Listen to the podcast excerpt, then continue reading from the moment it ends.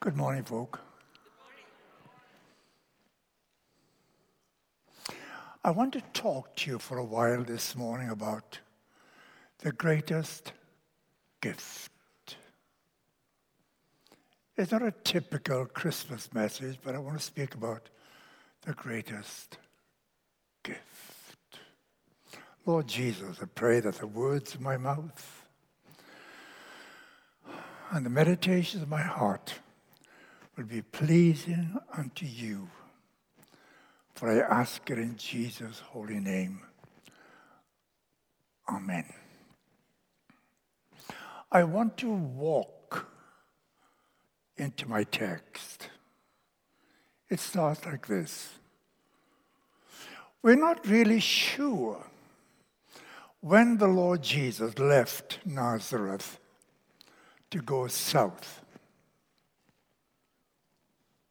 because there's no hint given in Scripture. But we do know that having gotten in the southern regime, he went to Beth. Now, Beth is house.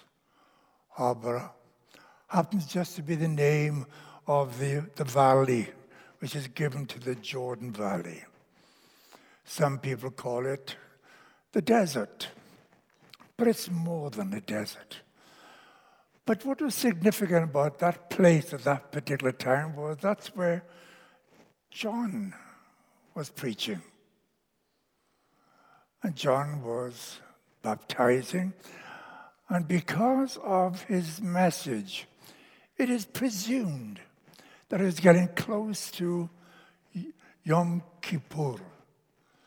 Because for 40 days before Rosh Hashanah, there was 40 days of preparation, of the searching of the heart, of the looking into your mind to make sure that you've been living rightly. Then there came the 10 days of awe, which led up to Yom Kippur. And so, because of the message of John, it is presumed that that was the period of time that the Lord Jesus went to visit with John. You know what happened? He went there, he got baptized. When he got baptized, there was a twofold administration. First of all, there came the dove which rested upon him. Now, how come the Holy Spirit came upon Jesus like a dove? While on the day of Pentecost, the Holy Spirit came upon the disciples in a flame of fire. Well, he came upon the disciples because he came to burn up the dross. But when he came to Jesus, there was no dross to burn up. And so he came in the form of a dove. The second witness was that of the voice that came from heaven. And the voice said, This is my beloved Son, in whom I'm well pleased. And from there, the Holy Spirit took into the time of trial, sometimes called the temptation. And having overcome the enemy in those arenas, I come to my text. The word simply says, Jesus returned in the power of the Spirit and news about him spread throughout the whole countryside of Galilee. He taught in the synagogues, and everyone praised him. Then he went to the hill country of Nazareth, where he was brought up. Nazareth. What a poky little village it was. It's not mentioned in the Old Testament, though some people try to link it because of Nazarene, but that really is a stretch of the imagination. It's just uh, there. But it was a significant village, though very small, for several reasons. Number one, it was a village which was committed to the word of the Lord. Four mile distant was a place called Sepphoris. Sepphoris was the cultural center for Greek, for Hellenism. It is a place of building beautiful facilities. In fact, some people think that Joseph worked at Sepphoris. But the Jews refused to call it Sepphoris because of its Greek background. They call it Siphori. Siphori simply means the bird. Why would they call a village the bird? Well, because the village was poked right up on the corner of a hill. On the crest of a hill, looking over, so it looked like a little nest up the corner. So, Siphori. But on the other side of Nazareth, there was Tiberias. If Sepphoris was Greek, Tiberias was Roman. It was the headquarters for the Roman garrison. And here was this poky little place called Nazareth, resisting the elements of Greece and resenting the influence of Rome. And here the Lord returns home to this poky little place a place which is committed, even though very, very small. They built a synagogue so that they might study the word of the Lord. They might read the scripture. This is where my text really comes in. And the Lord, it says, on the Shabbat, he went to the synagogue as was his custom. Ah, the synagogue service. What a service. They had to have at least 10 men who'd gone through the rites of Bar Mitzvah to be able to hold the service.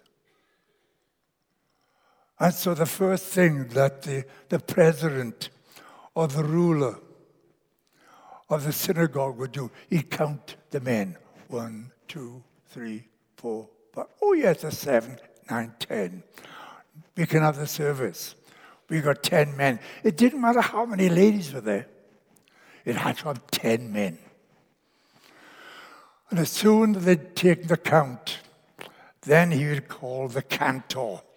And the cantor would come up and lead the people in singing some of the psalms of praise. And there they'd worship the Lord in the beauty of holiness. They'd sing and chant at the top of their voices. And at the appropriate time, the president or the ruler of the synagogue would utter a prayer.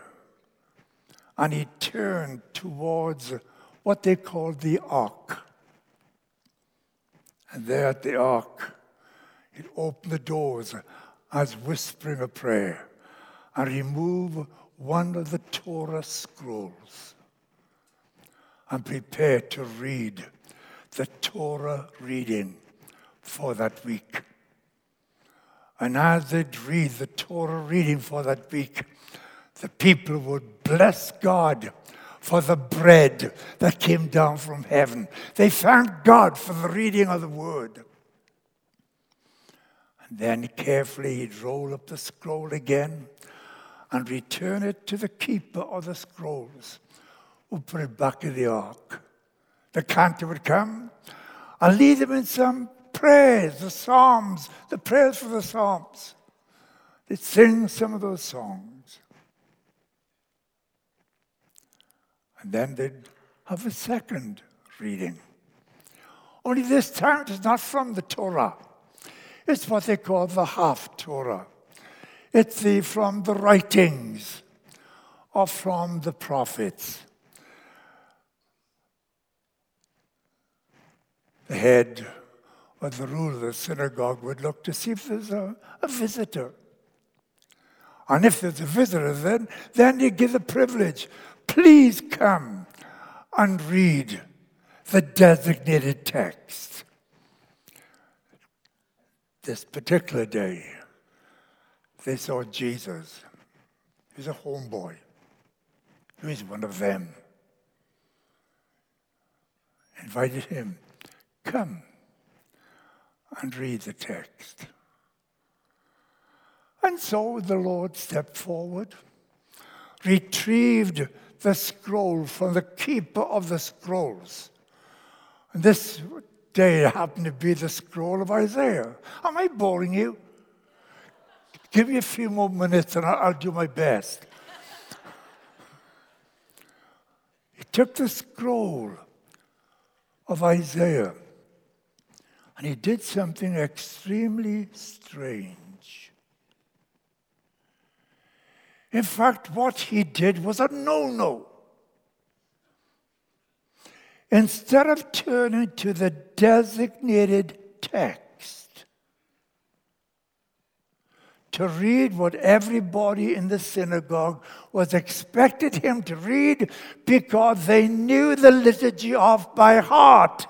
Instead of reading from the text, he turned and began to another passage and began to read these words. The Spirit of the Lord is upon me Ah, Luke quotes the Lord Jesus in verse 18, and he simply says, Pneuma kyriou epime, the Spirit of the Lord is upon me. Now that's a delightful introduction. It's really good.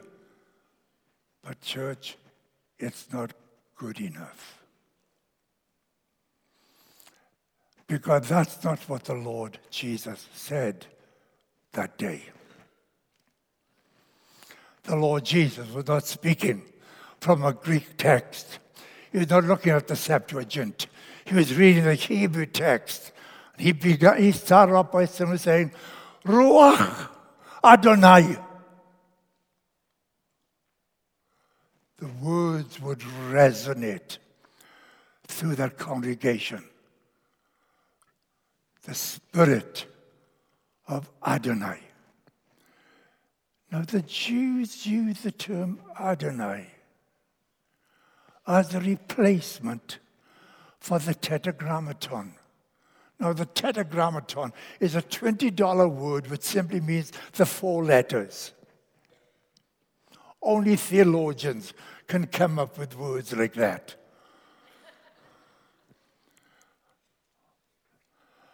And so, normally, when you read that title in Scripture, it's either Adonai, and then they add to it Elohim. And if it's going to be a, total title, it's going to be Adonai Elohim Sevaot, the Lord, the God Almighty, or the Lord of hosts. But that's not what the Lord said. The Lord looking at the scroll, though he didn't need the scroll. He who was the living word had the ability to quote it without any effort whatsoever.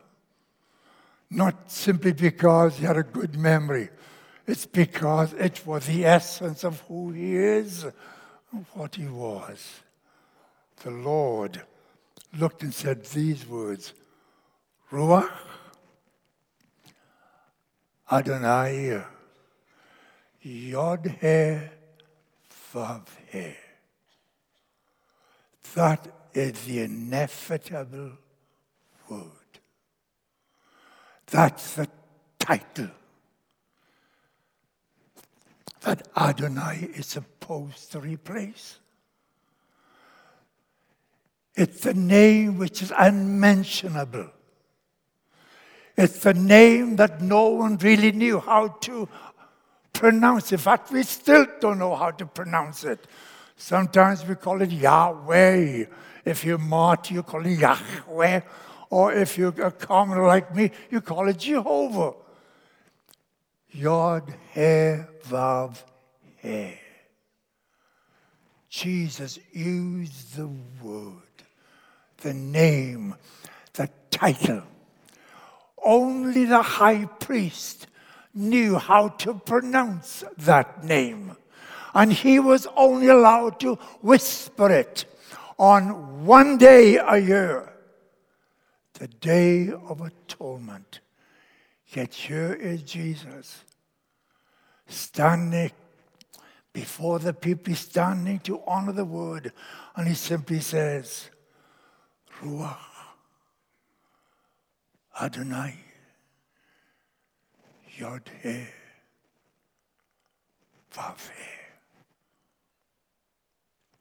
That doesn't mean anything to us.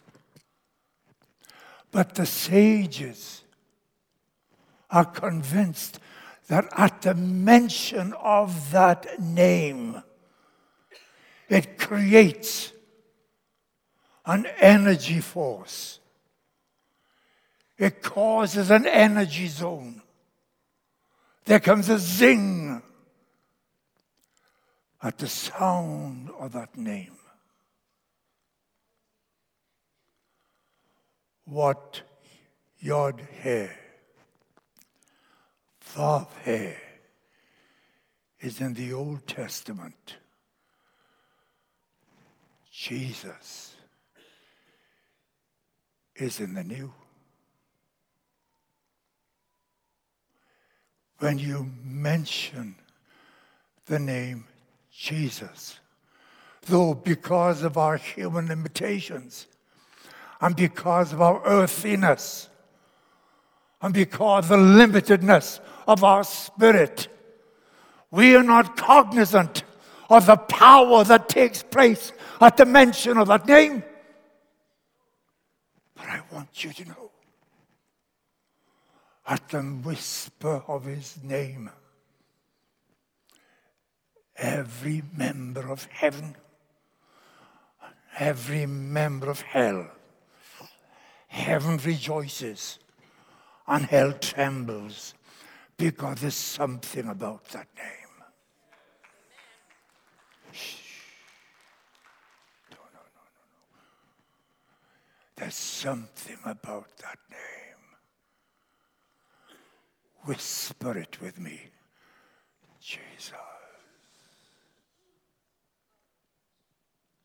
It doesn't matter what language you're using. If I was home in Wales, it was going to be Iesu Mawr, the great Jesus. In Hebrew, it's Yeshua. In Texan, it's Jesus. But there's something about that name that resonates in the atmosphere, that causes the heart to rejoice, that stimulates the mind, and causes the spirit to leap simply because the name, which is above every name, Yeshua. Yeshua. Yeshua. But the Lord didn't stop there.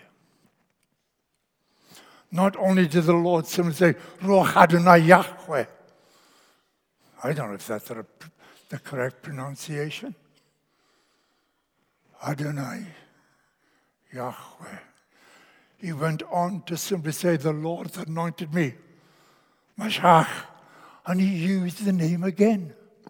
So, for the second time, in one sentence, the people of that congregation heard the name of God for the first time.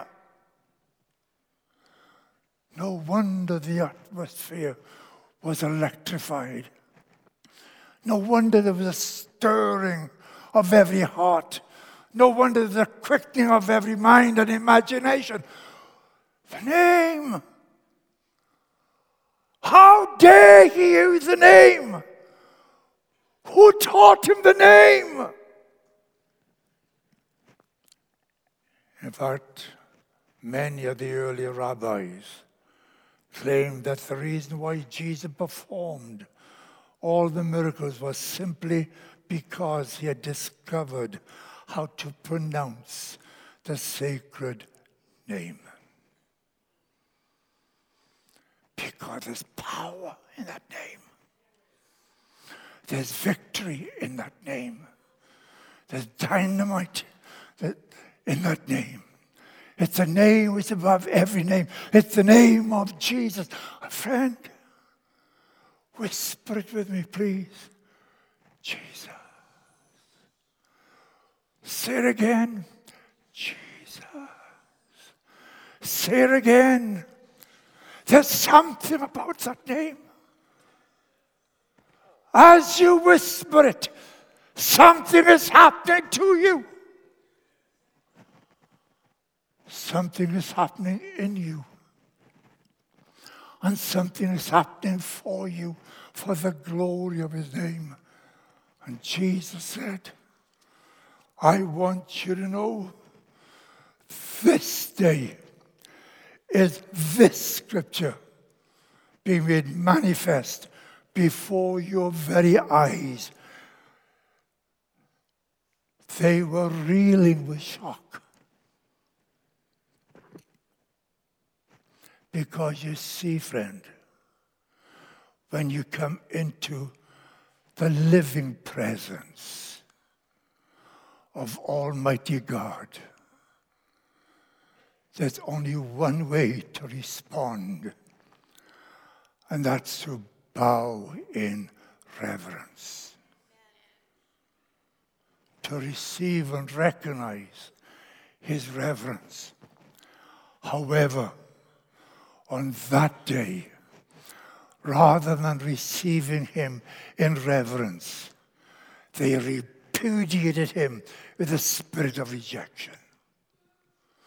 Because as soon as they'd finished the service, they took him to the precipice of precipitation that they might push him over the cliff and destroy him. He had broken their tradition. He had sounded forth a new sound in the giving of the name. They failed to hear what he was saying and they failed to appreciate what he was offering because the Lord went on to offer six wonderful gifts. Let me just touch on them. Luke records it this way. No, let me read from Isaiah. He said, To preach the good tidings to the poor. He sent me to heal the brokenhearted, to proclaim liberty to the captives, the recovery of sight to the blind, the opening of the prison to those who are bound, to proclaim the acceptable year of the Lord. There's no way I'm going to touch those six. So let me just touch a couple of them. The Lord is not making an appeal, the Lord is stating a fact. And it's important for you to understand when he said he gave good news to the poor. The Hebrew term, ano, literally means to those who are depressed. Anyone been, here ever been depressed?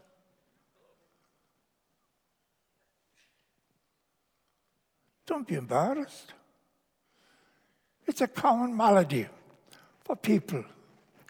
There's a word for people who are depressed. The Lord said, "I've got a good word. Ah, but Luke used a Greek term. And the Greek term means to be crouched over, bent over. You're breaking underneath the load. He said, I've got a good word. Now, when you look at these six blessings, they fall into three categories. You can look at them in the ordinary earthy category or the physical. Or you can look them in a higher elevation of the psychological. Or you can look at them and see for what they are at the highest level. They take place in the spiritual. For these six elements apply to all these arenas. And the first one, the Lord simply says, there's healing for the broken hearted. The Hebrew word, Kadash, literally means to bind. Is that is it tourniquet? Is that the way? Is that the way you pronounce the word tourniquet? You know, huh? Help me, but huh? huh? Okay. Boy, I wish I could talk like you. I, I, I never did learn Texan. It's the bandage you apply to stop the bleeding. That's the word that is used by Isaiah. He says, I'm wrapping firmly.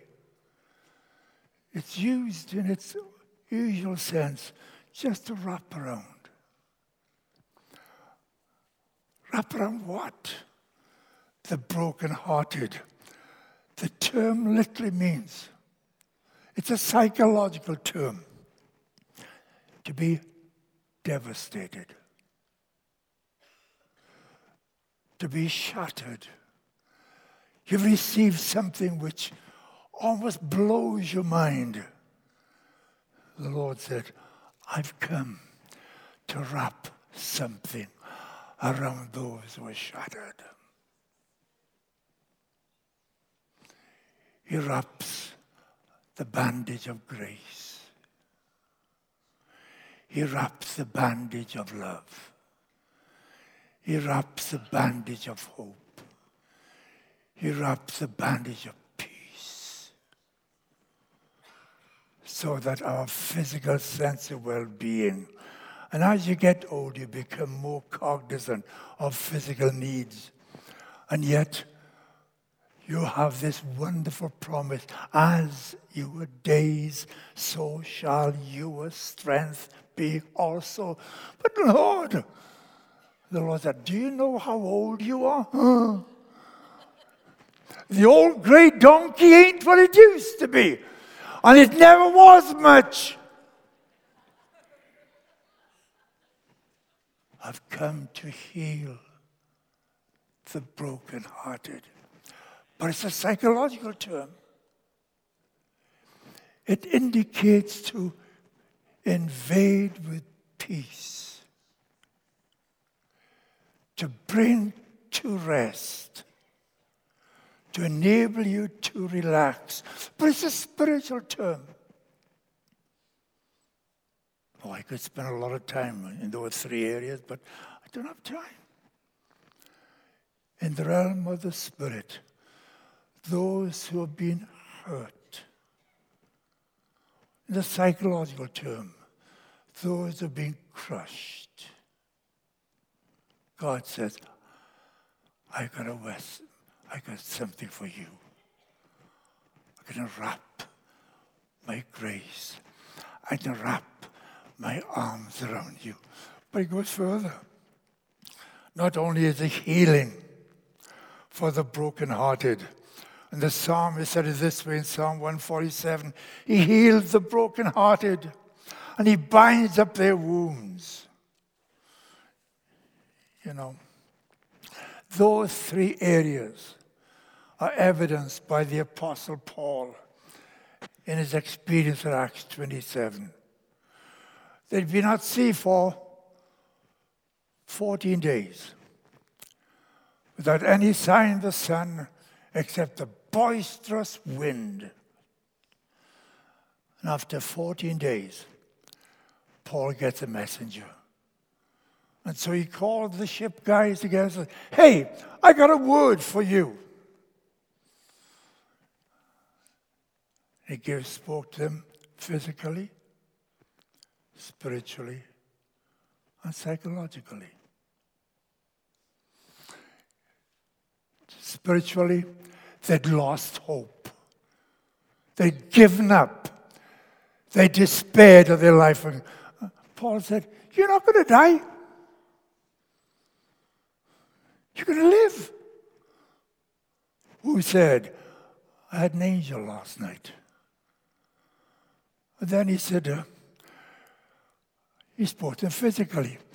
You better eat something because you haven't eaten for 14 days. Boy, that was a rough trip. I don't want to go on those kind of cruises.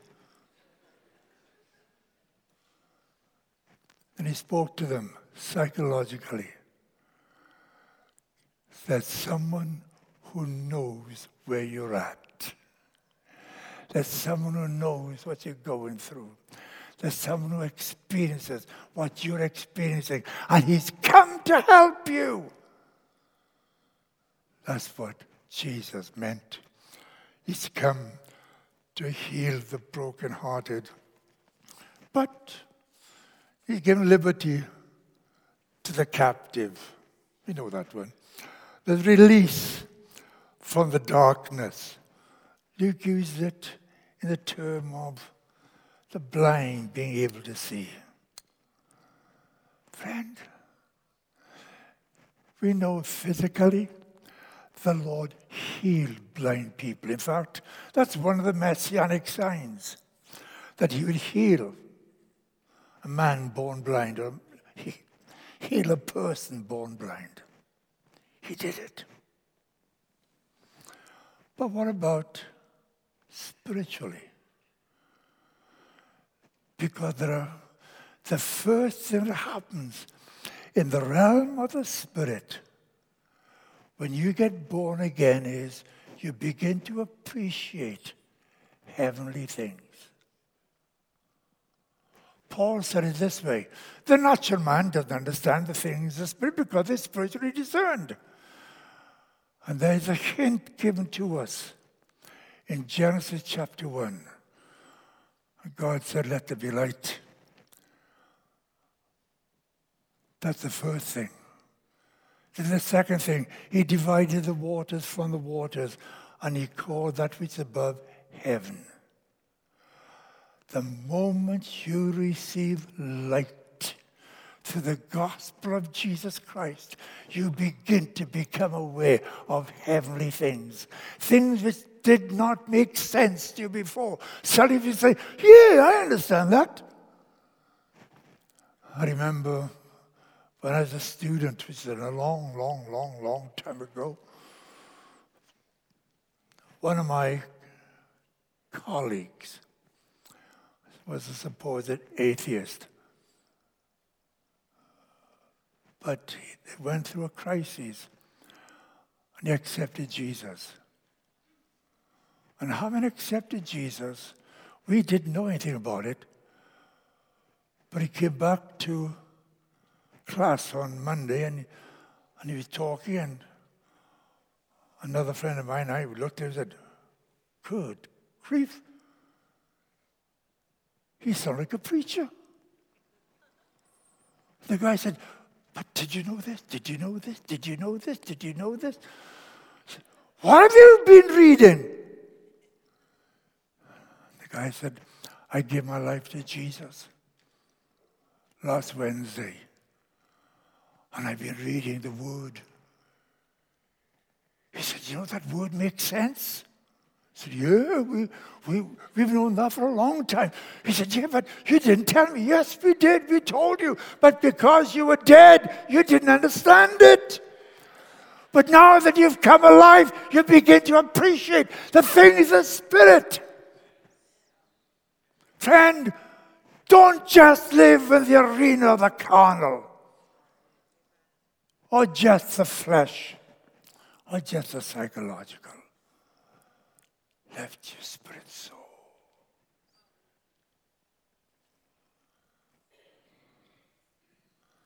I've come to minister. The Lord said to release, to give sight to the blind. One of the problems that the devil has or one of the problems the devil inflicts upon us, is that he keeps on giving us a poor image of ourselves. He keeps on reminding us of our past instead of reminding us of our future. Friend, you are not what your past says. You are not what you did in the past. Then you're a child of the devil, but now you become a child of God. And because you're a child of God, He expects you to understand your identity and the reality of your relationship. You are a part of His family. I need to close. He ends his message by simply speaking of